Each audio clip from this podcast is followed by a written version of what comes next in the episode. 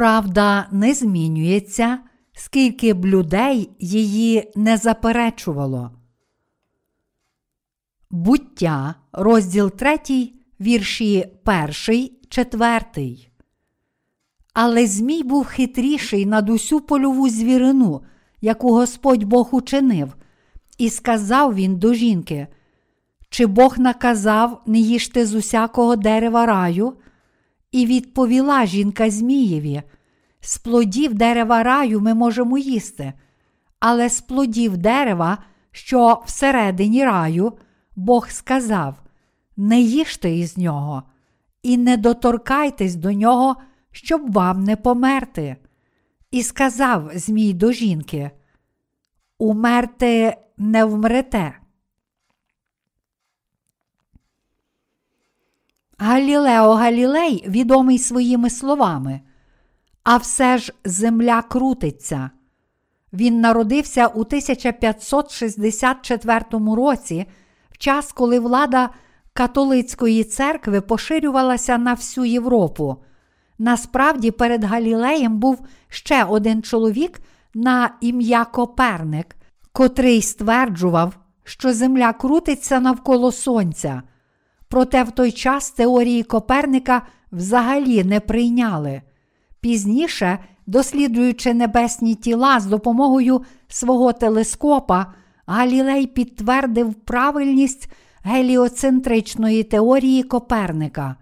З допомогою винайденого ним телескопа Галілей зміг довести, що місяць рухається, а також відкрив супутники, що обертаються навколо Юпітера. Отож він був впевнений, що Земля обертається навколо Сонця, а ще краще пересвідчившись у цьому відкритті, він почав підтримувати теорію Коперника.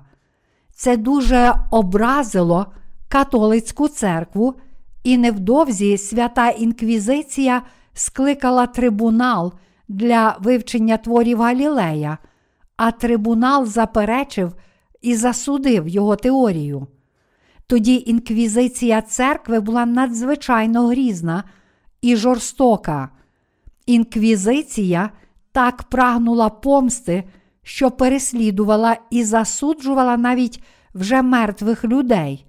Інквізитори цікавилися навіть віруваннями мертвих, і якщо когось із них визнавали за єретика, його труп викопували з могили і спалювали. Інквізиція мала таку величезну силу, що навіть піти до суду на допит було дуже страшно. Саме до цієї інквізиції притягнули Галілея. Отож, коли скликана в Римі інквізиція засудила Галілея на довічне ув'язнення, його змусили зректися власних поглядів. Я, 70-річний Галілей, син покійного Вінченцо Галілея, притягнутий до інквізиції, стою на колінах перед кардиналами та інквізиторами християнського світу, зрікаюся гріховності Єресі, кладу свої руки на святе письмо і клянуся, що я завжди вірив у все те, що свята католицька церква і Папа Римський підтримують і проповідують. Вірю в це зараз і з Божою допомогою віритиму у це в майбутньому. Хоч церковна інквізиція наказала мені зректися мого помилкового переконання, що Сонце знаходиться в центрі світу і не рухається, та хоч мені також заборонили відстоювати і захищати згадане вчення, я написав і видав книгу, котра відстоювала це заборонене й помилкове переконання. Тому інквізиція винесла свій вирок, строго засудивши мене у зв'язку з вагомими обвинуваченнями у Єресі, а саме за те, що я відстоював і вірив у теорію, що Земля не є центром Всесвіту, але обертається навколо Сонця. Пропущено. Я клянуся виконувати і дотримуватися всіх каральних рішень, винесених інквізицією. Якщо ж, хоч цього ніколи не станеться, я зламаю свою обітницю чи клятву, то добровільно прийму всі покарання, встановлені та накладені на порушника священними законами або іншими цивільними і спеціальними законами. Тож спаси мене, Боже, Євангеліє святого Письма, на котре я поклав свої руки. Я, Галілео Галілей, проголошую і обіцяю виконувати це. Засвідчую, що я сам написав кожне слово цієї клятви і власноручно підписав її 22 червня 1633 року. Монастир Мінерви, Рим. Кажуть, що коли Галілей підписував цю клятву, він дуже тремтів, а коли підвівся, вже підписавши свою клятву, був неспокійний, адже відчував докори сумління, бо заперечив те, що земля крутиться. Отож кажуть, що, схиливши голову і поглянувши на землю, він прошепотів Е пур сі мове, тобто і все ж вона крутиться. Інквізиція засудила Галілея на довічне ув'язнення, і він провів решту свого самотнього життя у своєму домі під Флоренцією, під строгим наглядом, а з ним була лише його улюблена старша донька. Він навіть осліп і, зрештою, у 1642 році помер. Після смерті Галілея Ватикан не дозволив офіційної церемонії поховання і заборонив споруджувати пам'ятник на його могилі.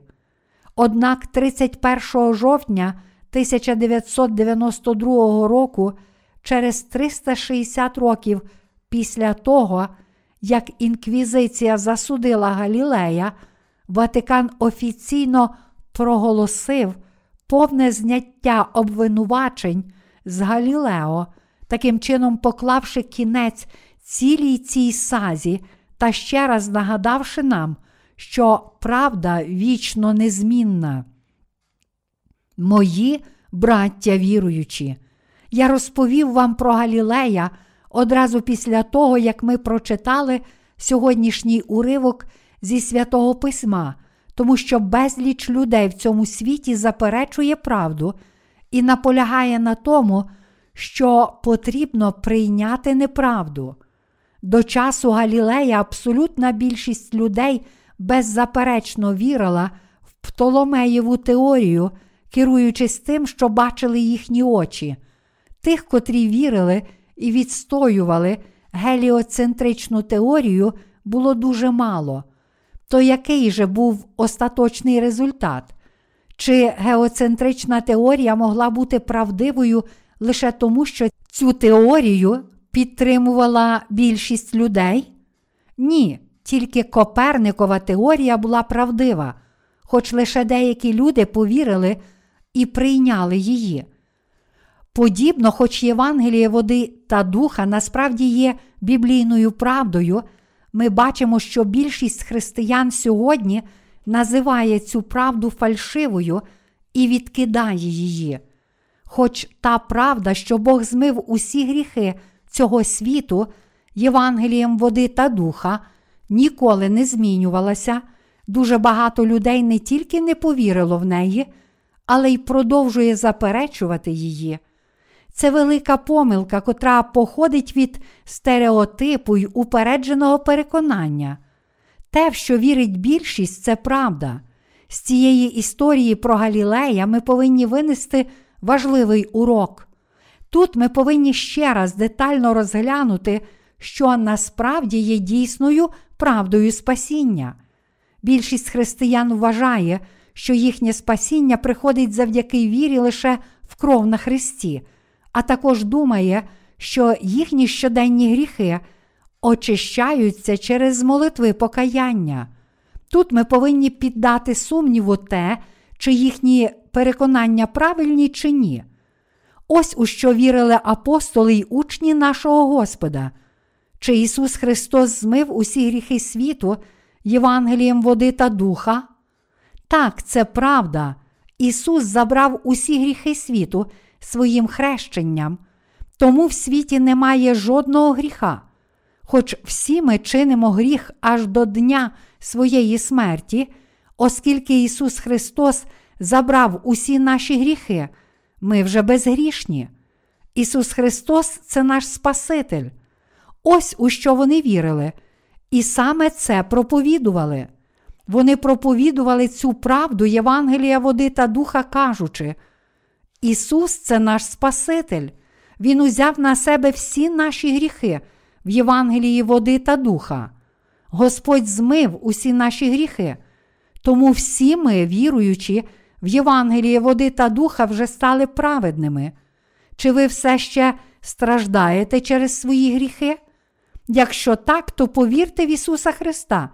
Ісус прийшов, щоб змити ваші гріхи замість вас, і Він справді забрав усі ваші гріхи.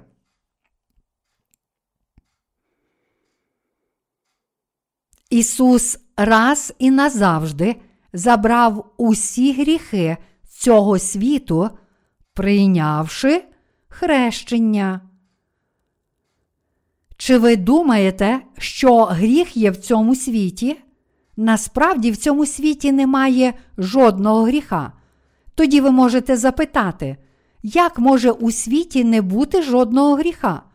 Ваші гріхи вже не перебувають у вас саме тому, що Ісус узяв на свої плечі всі ваші гріхи своїм хрещенням. Він узяв ваші гріхи від Івана ще перед тим, як ви народилися. Чи ви знаєте правду води та духа?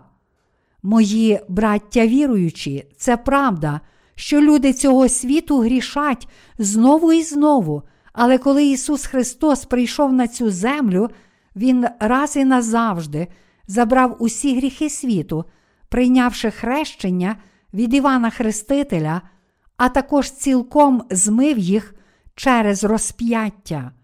Ось правда Євангелія води та духа. Те, що Ісус прийшов на цю землю і вже змив усі гріхи світу, це правда. Але диявол спокушає людство, кажучи, гріх перебуває у світі. Отож люди грішні. Ісус забрав лише ваш первородний гріх. А що стосується ваших щоденних гріхів, то Він змиває їх лише коли ви каєтеся. Не забрав він також і ваших майбутніх гріхів, котрих ви ще не вчинили. Проте ми більше не повинні піддатися лукавому підступу сатани. Нам не слід дозволити ввести себе в оману, адже гріхів цього світу вже немає в нас, вони перейшли на тіло Ісуса Христа. Ви повинні усвідомити, що людство не має жодного гріха, і повірити в Ісуса, котрий прийшов у Євангелії води та духа як свого Спасителя. Колись один мореплавець стверджував, що може поставити яйце на його гострий кінець. Чи ви знаєте, хто це був?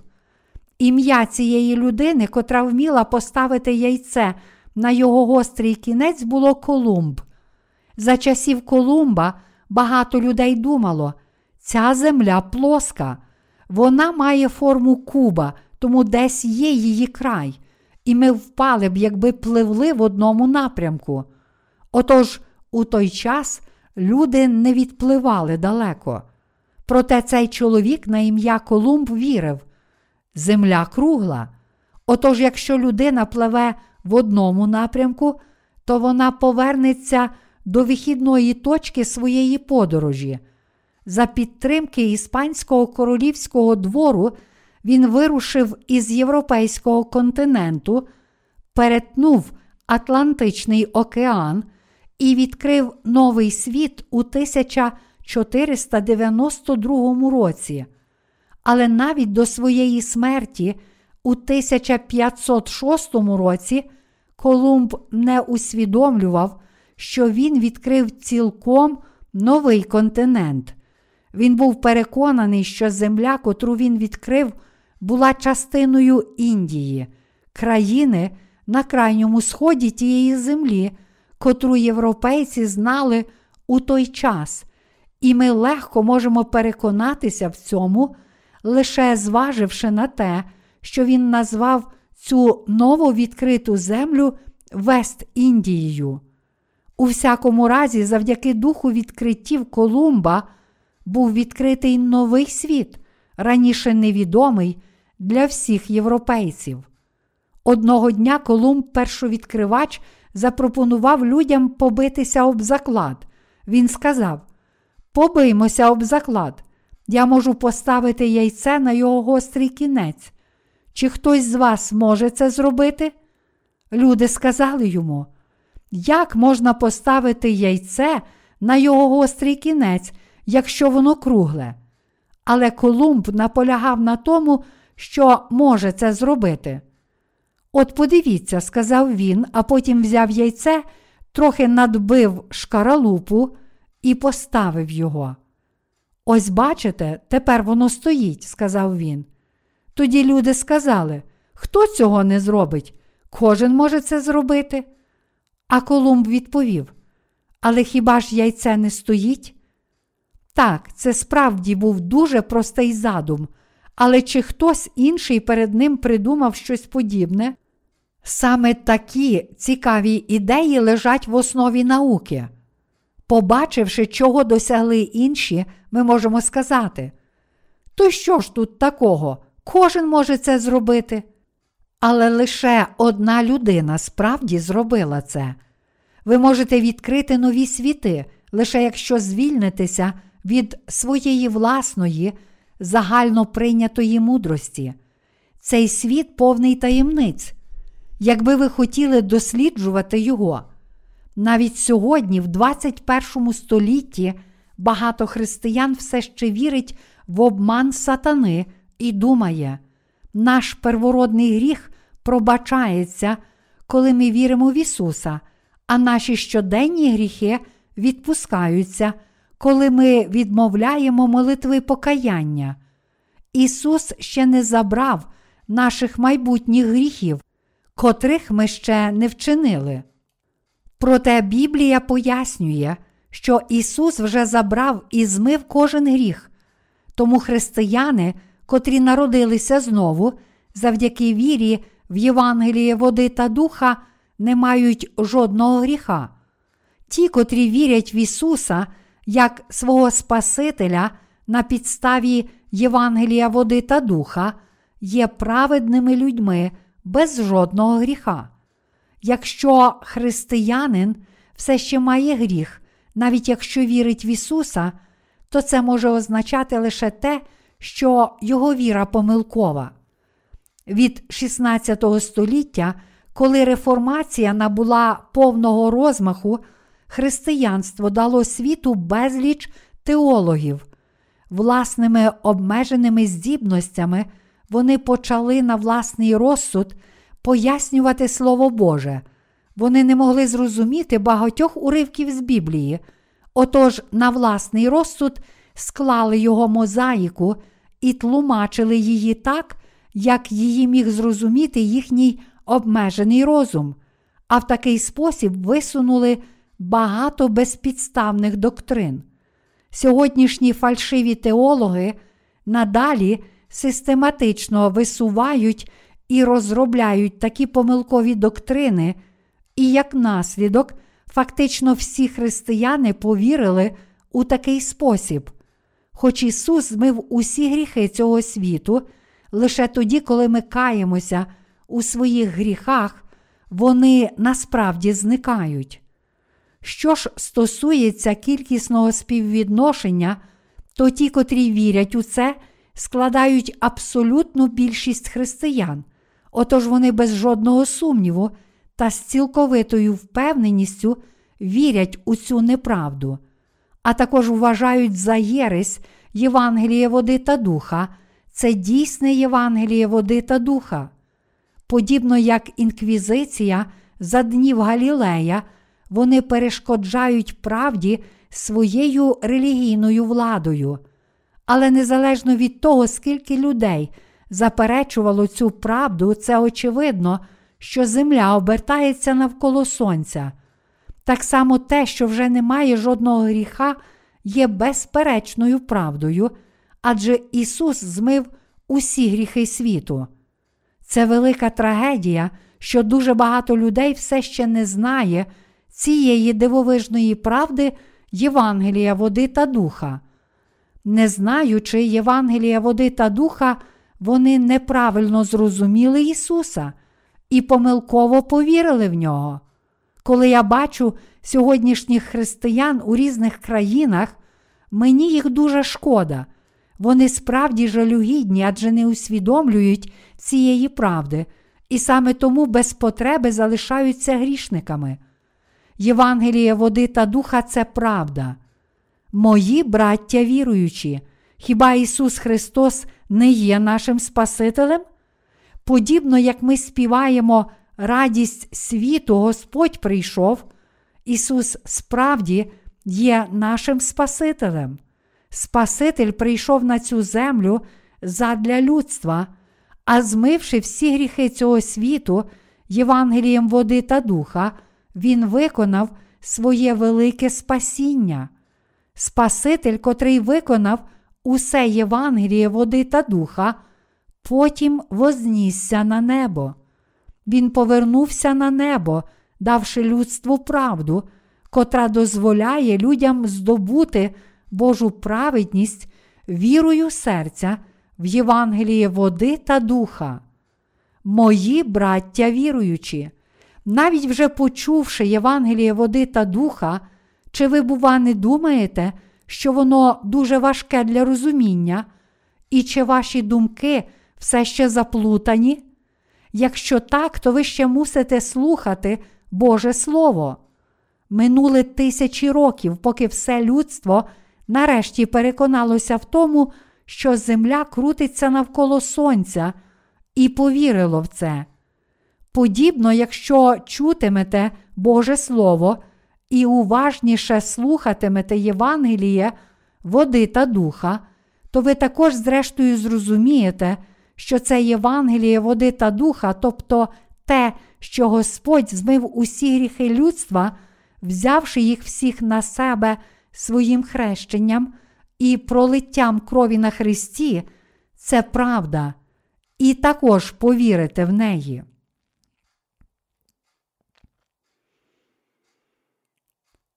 Чому серед сьогоднішніх християн є такі люди, як Каїн? Ви не повинні дозволити себе обманути підступним і злим хитрощам сатани. Ви також не повинні вірити в неправду, поширену слугами диявола. Обидва сини Адама і Єви, Каїн та Авель, принесли Богу жертви, але він прийняв лише жертву Авеля, адже його жертва була належна перед Богом і не прийняв жертви Каїна тому що той не приніс належної жертви віри. Іншими словами, Бог не міг радо прийняти жертви Каїна.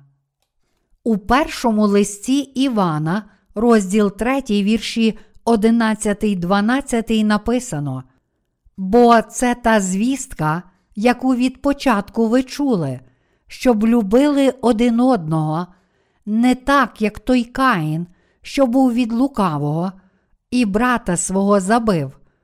А за що він забив його? Бо лукаві були його вчинки, а брата його праведні. Бог наказав нам бути не такими, як той Каїн.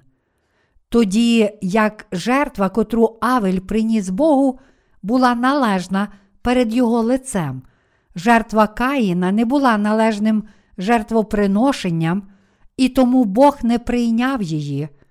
Іншими словами, Каїн не приніс жертви віри.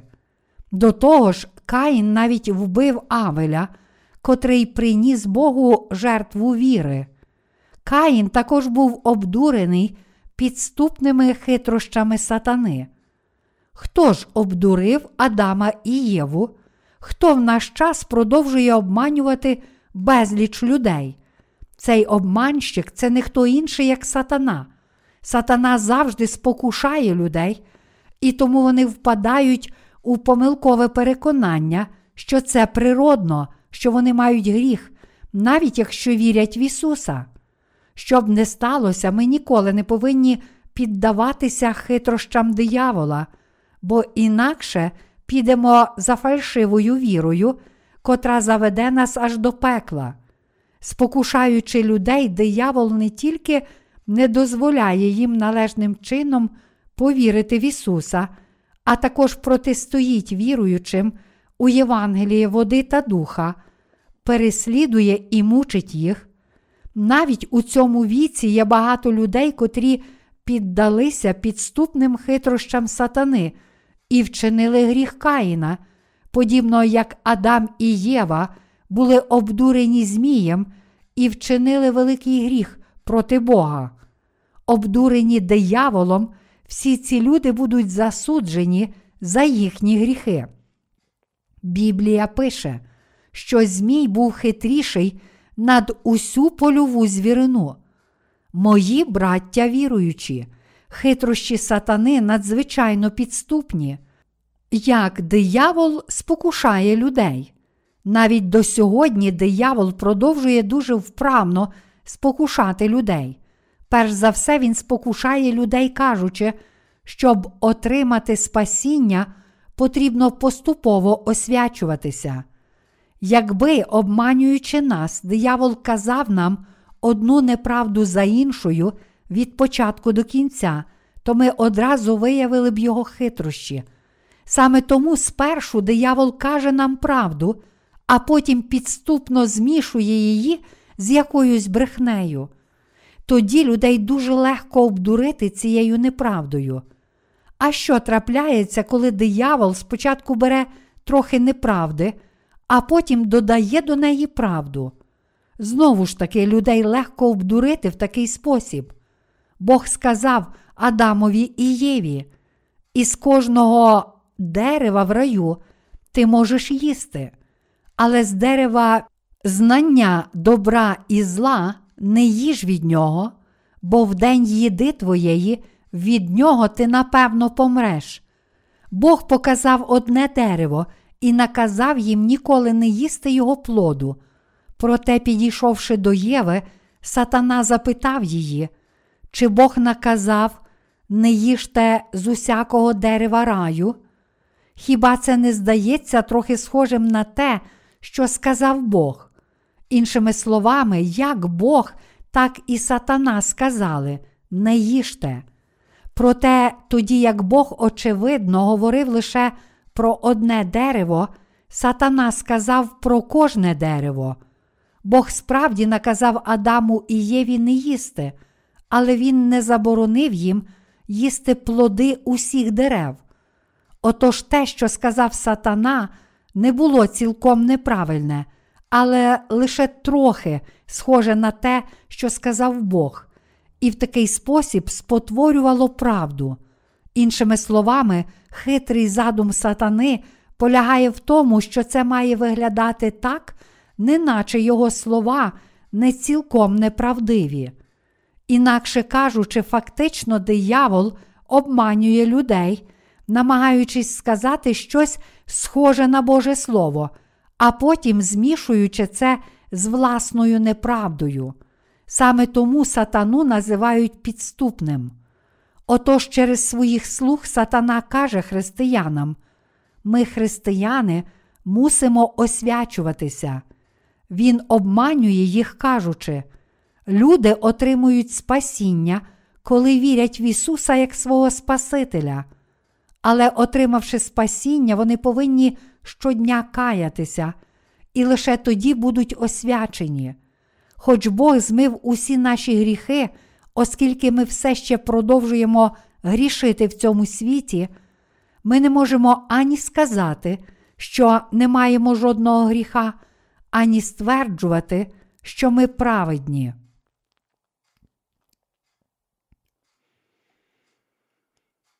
Але гріхи людства неможливо змити молитвами покаяння. Щоб пояснити це, я часто провожу аналогію з ще не спаленими брикетами деревного вугілля. У наш час навряд чи хтось ще їх використовує. Отож інколи я думаю, що мені слід використовувати інший приклад. Але оскільки брикети деревного вугілля були невід'ємним елементом мого дитинства, я тим не менше згадую про них. Брикет деревного вугілля чорний. Чи можемо ми перетворити цей чорний брикет на білий? Чи зможемо ми зробити це, якщо будемо мити його милом і старанно шурувати ганчіркою? Чи брикет деревного вугілля поступово стає білим, якщо ми старанно миємо його? Ні, він не біліє. Саме такі марні є намагання змити гріх молитвами покаяння. Ми можемо відмовляти всі молитви покаяння, які тільки забажаємо, прагнучи змити свої гріхи. Але чи його гріхи справді зникають? Звичайно, ні. Отож Біблія каже: тому то, хоч би ти й помилася лугом, і мила багато собі зажила б, проте плямою буде вина твоя перед обличчям моїм, говорить Господь Бог. Єремія, розділ 2, вірш 22. Але незважаючи на це, сатана обманює людей весь цей час, стверджуючи, що вони можуть отримати прощення гріхів лише якщо відмовляють молитви покаяння. Все, що каже сатана, має на меті обманути людей. Те, що він каже, що люди поступово освячуються і перетворюються на цілком безгрішних істот, якщо відмовляють дуже багато молитов покаяння, це не що інше, як неправда, котра має на меті обманути вас. Подібно як у випадку з брикетами деревного вугілля, про котрі я щойно згадував, ваші власні молитви покаяння не мають жодної сили очистити і змити ваші гріхи, незалежно від того, як старанно ви їх відмовляєте. Якби наші щоденні гріхи справді очищалися молитвами сповіді, то насправді ми мусили б робити саме це. І якби Бог справді зробив нас чистими у такий спосіб, то ми мусили б вірити в це. Але те твердження, що саме через свої власні молитви покаяння ви можете освятитися, щоб отримати прощення гріхів, це хитра неправда сатани. В Єремії, розділ 2, вірші 22, 24 написано: Тому то, хоч би ти й помилася лугом, і мила багато собі зажила б, проте плямою буде вина твоя перед обличчям моїм, говорить Господь Бог. Як ти зможеш сказати, я не стала нечистою, за ваалами я не ходила. Подивись на дорогу свою у долині. Чого ти наробила? Пустотлива верблюдко, що крутиш дороги свої. Ти, як дика ослиця, яка до пустині привикла, що вітер втягає в жаданні своєї душі. Хто заверне її в час її похотливости? Усі, хто шукає її, не помучаться, знайдуть її в її місяці. Бог сказав: Хоч би ти й помилася лугом, і мила багато собі зажила б, проте плямою буде вина твоя перед обличчям моїм. Він каже: навіть якщо ви намагатиметеся лугом і милом очистити всі тілесні гріхи, котрі чините, живучи на цій землі, чи ваші гріхи справді будуть змиті? Іншими словами, незалежно від того, як палко ми молимося в покаянні, щоб змити свої гріхи, вони ніколи не зникнуть від цих молитов. Як написано, пустотлива верблюдко, що крутиш дороги свої, ти як дика ослиця, яка до пустині привикла, що вітер втягає в жаданні своєї душі. Ми, люди, завжди чинимо гріх, живучи на цій землі. У цьому уривку Бог каже саме про нас. Бачачи вчинені нами тілесні гріхи, Бог каже, що ми схожі на ослів. Це ганьба, але люди мало чим відрізняються від ослів. Подібно як осли у спеку втягають вітер на пустині, так само ми не можемо здолати грішних пристрастей, котрі виникають у нас, і тому, зрештою, чинимо гріх. Коли приходить спека, у тварин настає сезон парування.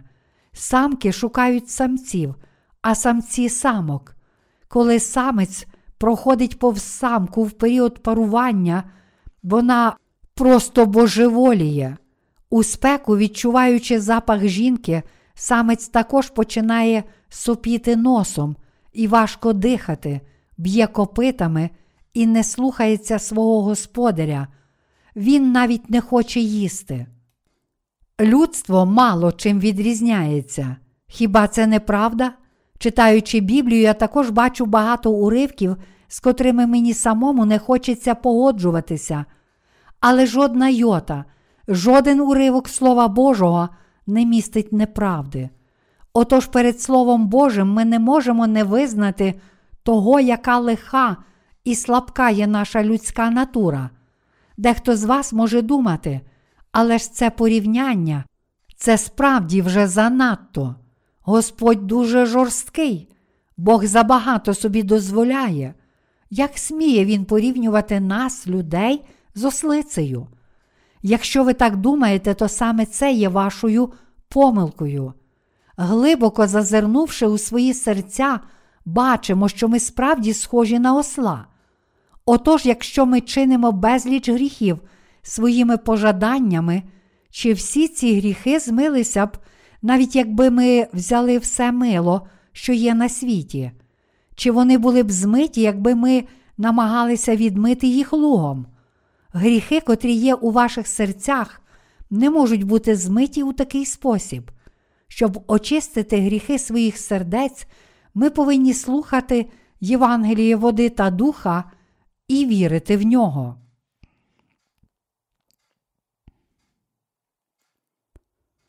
Бог не благословляє тих, котрі не вірять у Євангеліє води та духа.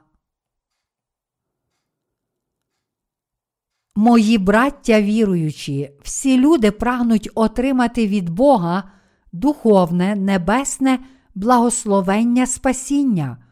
Бог також хоче дати людству духовні благословення неба. Хоч Бог хоче дати нам благословення, навіть зараз багато людей все ще не може їх прийняти. То чому ж ми не можемо отримати цього благословення, спасіння разом з усіма іншими небесними благословеннями? Хоч усі ми прагнемо отримати ці благословення, декотрі з нас не можуть отримати їх від Бога, адже не мають Євангелія води та духа у своїх серцях. В Ісаї, розділ 59, вірші 1, 2, Бог каже: Отож бо Господня рука не скоротшала, щоб не помагати, і його вухо не стало тяжким, щоб не чути бо то тільки переступи ваші відділювали вас від вашого Бога.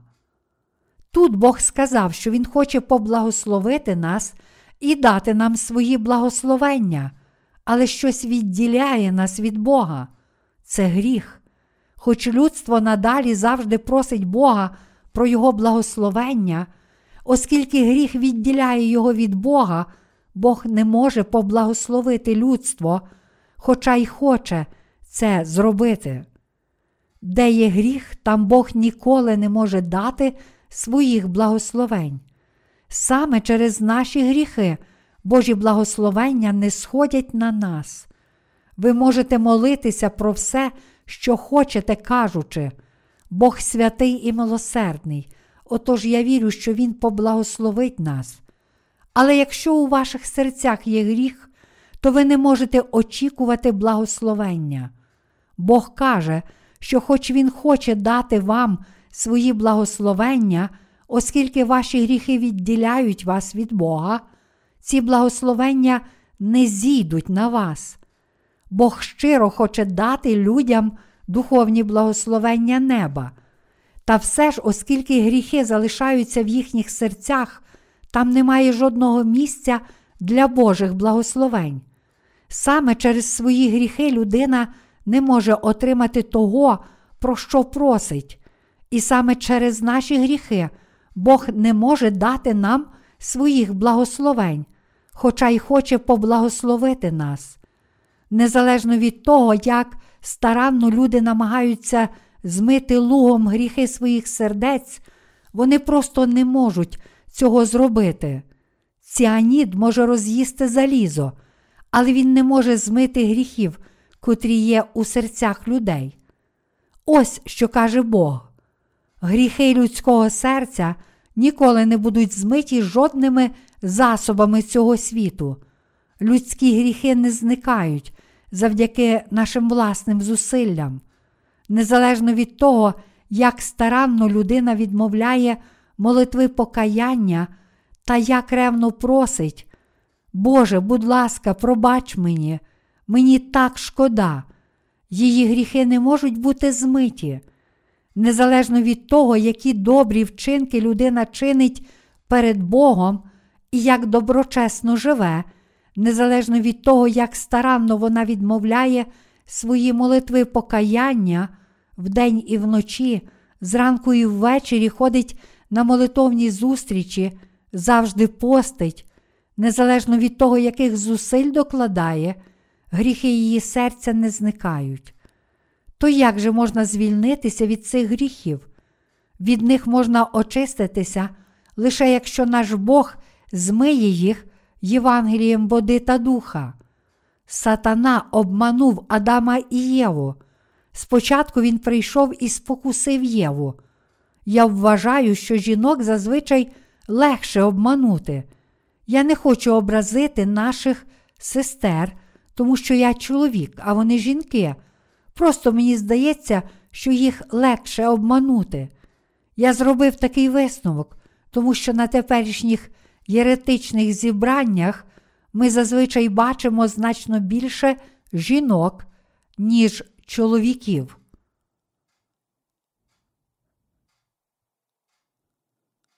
Хитрі задуми диявола. Мої браття віруючі, ви не повинні піддатися хитрим задумам сатани. Диявол спокушав Єву. Диявол сказав Єво, вона відповіла, Що? Чи Бог велів вам не їсти ні з якого дерева? Ні, це неправда. Але з плодів дерева, що всередині раю, Бог справді сказав: не їжте із нього, і не доторкайтесь до нього, щоб вам не померти, сказала Єва.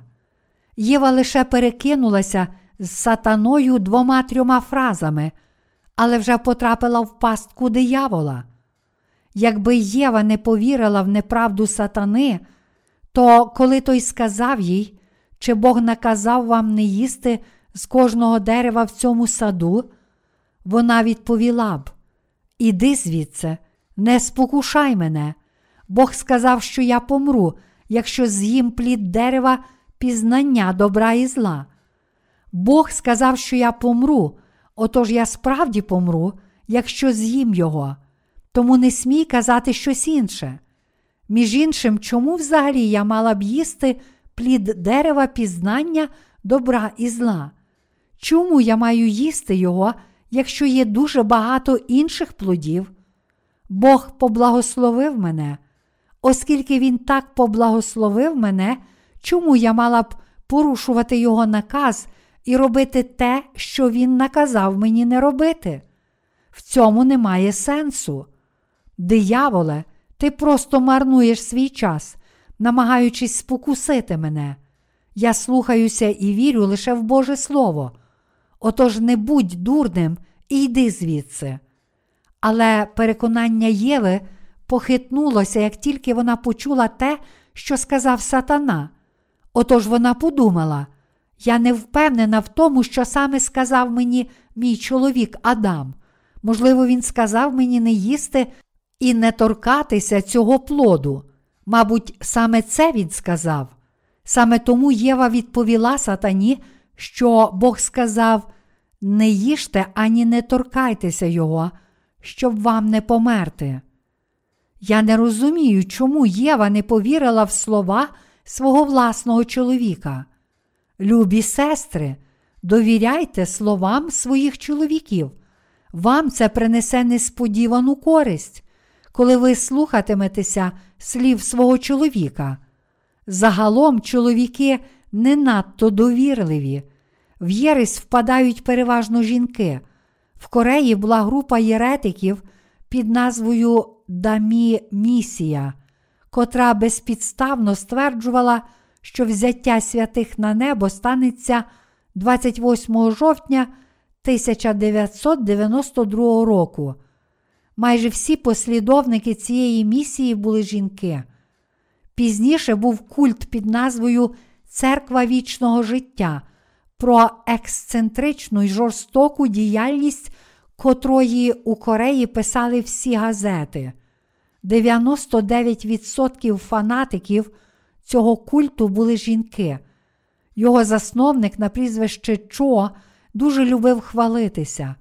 Він стверджував, що зупинив тайфун, котрий минулого літа йшов на Корею.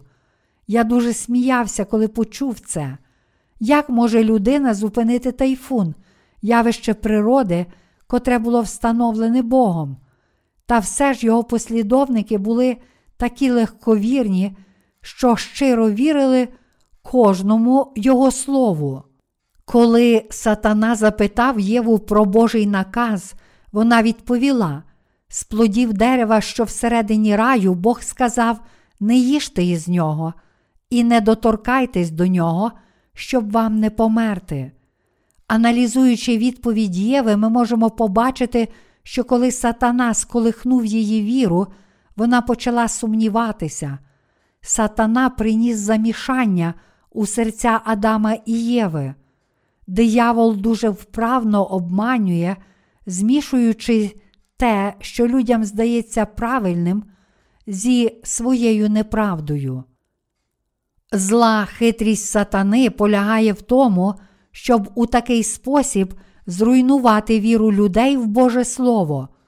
Ось що сатана каже їм: вірте в Ісуса, тоді ви отримаєте спасіння, а також моліться в покаянні за свої щоденні гріхи і визнайте їх у своїх молитвах. Лише тоді ви станете святими й безгрішними людьми та будете освячені після смерті. Коли люди чують це, їм ці слова здаються дуже вірогідними і логічними. Отож вони починають вірити в це. Вони навіть не усвідомлюють того, що насправді їх обманули.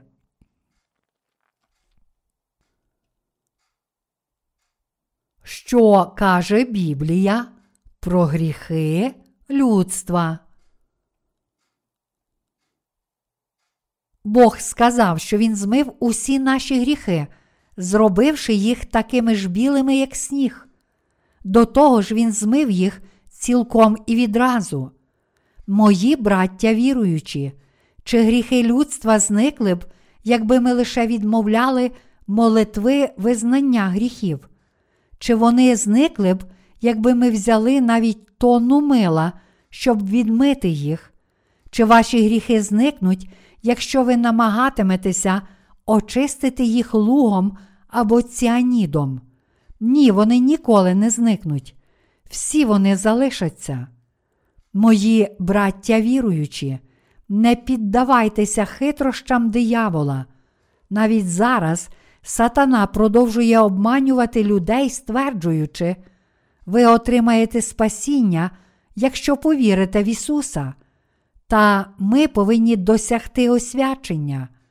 Зараз, у кінці 2004 року, населення світу вже перевищило 6,4 мільярда. Припустимо, що з цих 6,4 мільярдів населення приблизно мільярд це християни. Цьому мільярду християн сатана каже, чи справді Бог зробив вас праведними, чи Він забрав усі ваші гріхи, чи справді Він цілком очистив їх? Ось як сатана руйнує віру людей. Мої браття віруючі, тепер серця безлічі людей перебувають у замішанні, хоч вони вірять в Ісуса Христа. Є багато християн, серця котрих були обмануті, незважаючи на їхню віру в Ісуса, і тому їхня віра не є належна. І як наслідок цього вони йдуть дорогою загибелі, хоча й належать до християн. Всі вони стали такими людьми, тому що їх завжди обдурював сатана. Диявол також стверджує, що віруючі можуть отримати спасіння, дотримуючись закону. Інакше кажучи, він каже людям, що вони можуть отримати спасіння лише якщо живуть відповідно до закону, вже повіривши в Ісуса Христа. Але це не що інше, як Його зла підступність. Натомість Біблія каже, що ті, котрі перебувають під законом, перебувають під прокляттям.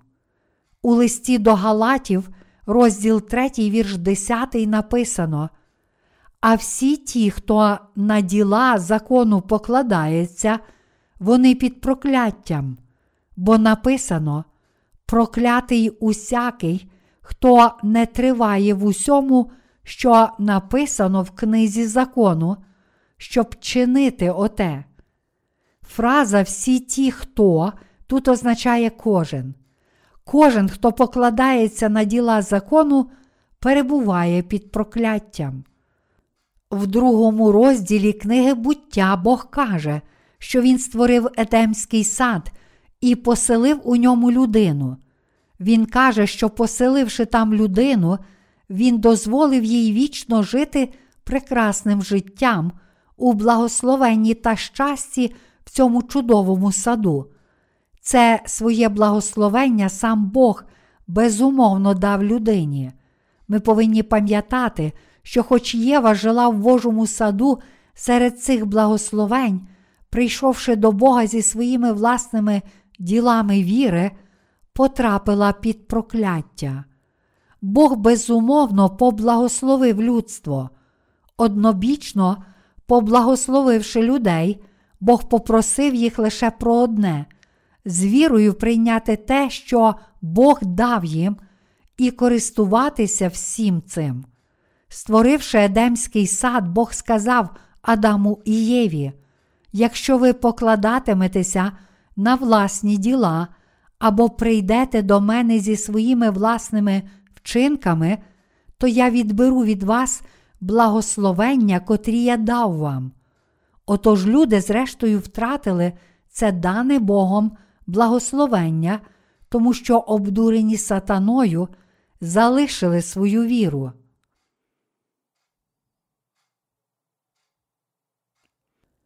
Всі ті, хто на діла закону покладається, вони під прокляттям.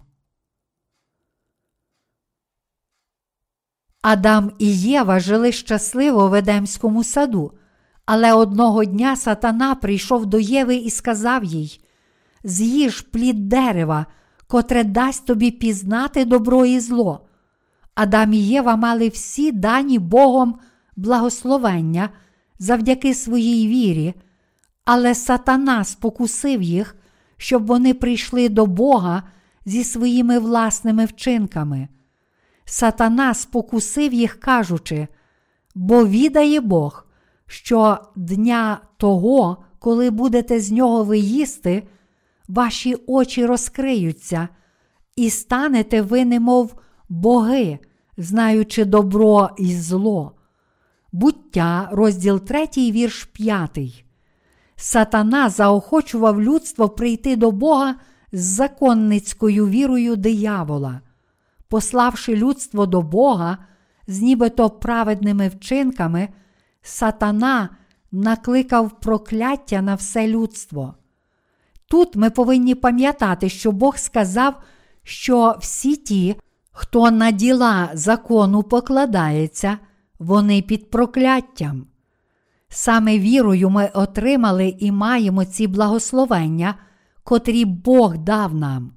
Якби ми додали хоча б трохи своїх власних вчинків або зусиль до того спасіння, котре Бог дарував нам, то втратимо ці дані Богом благословення. Бог об'являє свою божественність через свою любов до нас. Бог лагідний і милосердний. Він захотів стати нашим Богом, то все ж сатана спокусив людство, щоб кинути виклик Богу. Кожен, хто кидає виклик Богу, потрапить під прокляття. На початку Бог не створив сатану. В книзі Ісаї Бог каже, що перш ніж створити нас, Він створив духовних істот ангелів.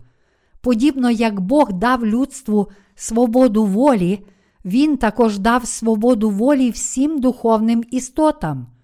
Він зробив це для того, щоб об'явити свою божественну природу і щоб бути прославленим. Спочатку сатана був створеним Богом ангелом, але він кинув виклик Богу, щоб бути вищим від нього. Отож Бог вигнав його, кажучи, як спав ти з небес, о сину зірниці досвітньої, ясна я зоре, ти розбився об землю, погромнику людів. Ти ж сказав був у серці своєму, зійду я на небо, повище зір Божих, поставлю престола свого, і сяду я на горі збору богів, на кінцях північних, підіймуся понад гори хмар, уподібнюсь Всевишньому, та скинений ти до Шеолу, до найглибшого гробу. Ісаї, розділ 14, вірші 12, 15. Через цілу природу усіх духовних істот та всіх людей Бог хотів об'явити, що Він є Творцем і Богом, від котрого походить все щастя і благословення. Отож Він сказав: Я Єгова, той, хто живе, дав вам це щастя і зробив вас щасливими. Перебувайте в мені, вірте в мене і вічно живіть зі мною у щасті. Бог зробив нас щасливими в ньому, в Христі. Та все ж диявол кинув виклик Богу, кажучи: Мені це не подобається, я хочу бути вищим, ніж ти. Відтоді сатана втратив свій статус ангела і перебуває під прокляттям. У такий спосіб, ставши вигнанцем, диявол потім спокусив людство. Мої любі браття святі, як наш Бог описує природу сатани. Він сказав, що диявол був хитрий. Мої браття віруючі, ми не повинні піддатися спокусам цього хитрого сатани. Ще від створення світу сатана спокусив безліч людей на цій землі і надалі спокушатиме їх до дня повернення Господа на цю землю. Ісус Христос це той, хто створив цю землю, і Він насправді є нашим Богом. Він справді очистив своїх людей від їхніх гріхів. Він змив їхні яскраво червоні гріхи, зробивши їх такими ж білими, як сніг. Він зробив їх своїми власними людьми. Він прийшов як Спаситель грішників і цілком викоренив усі їхні гріхи, не лише на словах, але й своїми правдивими ділами Він змив усі їхні гріхи, забравши їх і взявши на свої плечі у правді води та духа. Я закликаю вас усіх усвідомити, що це правда, здолати обман сатани і отримати спасіння вірою. Чи не кожна церква навчає, що Ісус Христос узяв на себе наші гріхи на Христі і був розп'ятий? Ісус Христос це справді сам Бог, але Він прийшов на цю землю, прийнявши тіло людини і своїм хрещенням від Івана Хрестителя, забрав усі брудні гріхи світу. Коли його люди, створені на його образі подобу, впали в гріх, Ісус прийшов на цю землю в людській подобі, щоб спасти їх, а взявши на свої плечі всі гріхи людства і світу, і будучи покараним на Христі, замість нас з усіма цими гріхами, Він дозволив нам уникнути нашого покарання. Мої браття віруючі, ми не повинні піддатися хитрій спокусі злого сатани. Це дуже важливо. Хоч багато людей стверджує, що їхні гріхи очищаються, коли вони відмовляють молитви покаяння, насправді це цілком безпідставне твердження. Ми не повинні дозволити сатані обдурити нас. Ісус спас нас, зробивши нас безгрішними. Ісус став нашим Спасителем. Ми з вами ніколи не повинні піддатися злим хитрощам сатани, але мусимо незмінно вірити в Боже Слово, котре прийшло у Євангелії води та духа. Ось про що навчає нас сьогоднішній уривок зі святого Письма.